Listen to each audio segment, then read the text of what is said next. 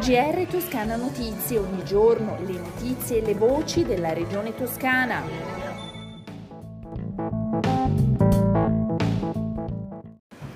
Giovedì ventitré settembre duemilaventuno, questo è il G R di Toscana Notizie. Torna anche nella nostra regione per il ventinovesimo anno consecutivo Puliamo il Mondo, l'iniziativa organizzata e promossa da Legambiente con il patrocinio e il contributo della regione toscana. L'appuntamento è dal ventiquattro al ventisei settembre. La campagna proseguirà ad ottobre con un calendario fitto di iniziative. Oggi la presentazione a Palazzo Strozzi Sagrati con il presidente Eugenio Giani e quello di Legambiente Toscana Fausto Ferruzza. Quella di quest'anno è un'edizione record per la Toscana in quanto prevede la partecipazione di centocinquanta enti e centodieci comuni, un vero e proprio primato nazionale. Ascoltiamo il presidente della regione Eugenio Giani.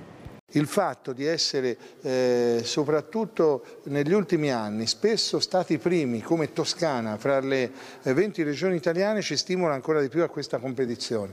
centodieci sindaci hanno dato la loro adesione istituzionale, negli altri comuni comunque c'è una partecipazione attraverso i nuclei di Legambiente. Io sarò della partita perché credo molto che la prospettiva di, una, di un pianeta che viva sull'ecosostenibilità.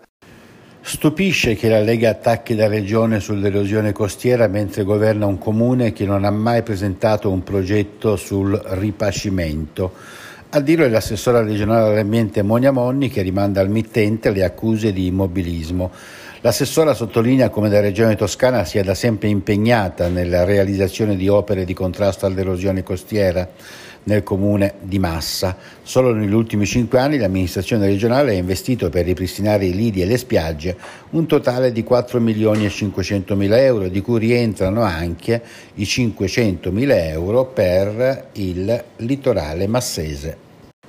I dati sulla pandemia in Toscana sono trecentoquattro in più rispetto a ieri i nuovi casi di coronavirus, i ricoverati sono trecentocinquantasette con ben quindici ricoverati in meno rispetto a ieri, di cui cinquantuno in terapia intensiva.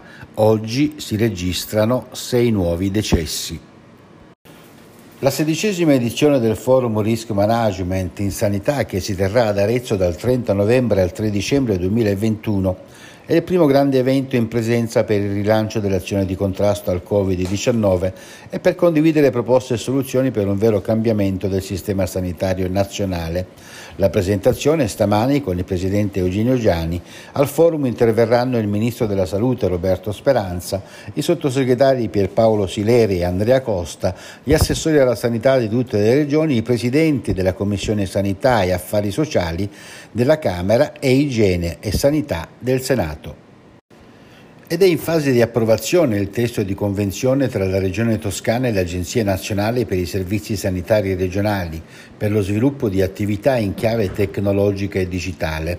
Lo schema dell'accordo approderà presto in giunta su proposta dell'assessore alla sanità Simone Bezzini. Una volta approvato si procederà con la sottoscrizione della convenzione da parte di Regione Toscana e Agenas. Questa era l'ultima notizia, le previsioni del tempo prima di salutarci come al solito. Il tempo è stabile anche venerdì e sabato, ma qualche nuvola in più in arrivo in tutta la Toscana, soprattutto sulle zone occidentali.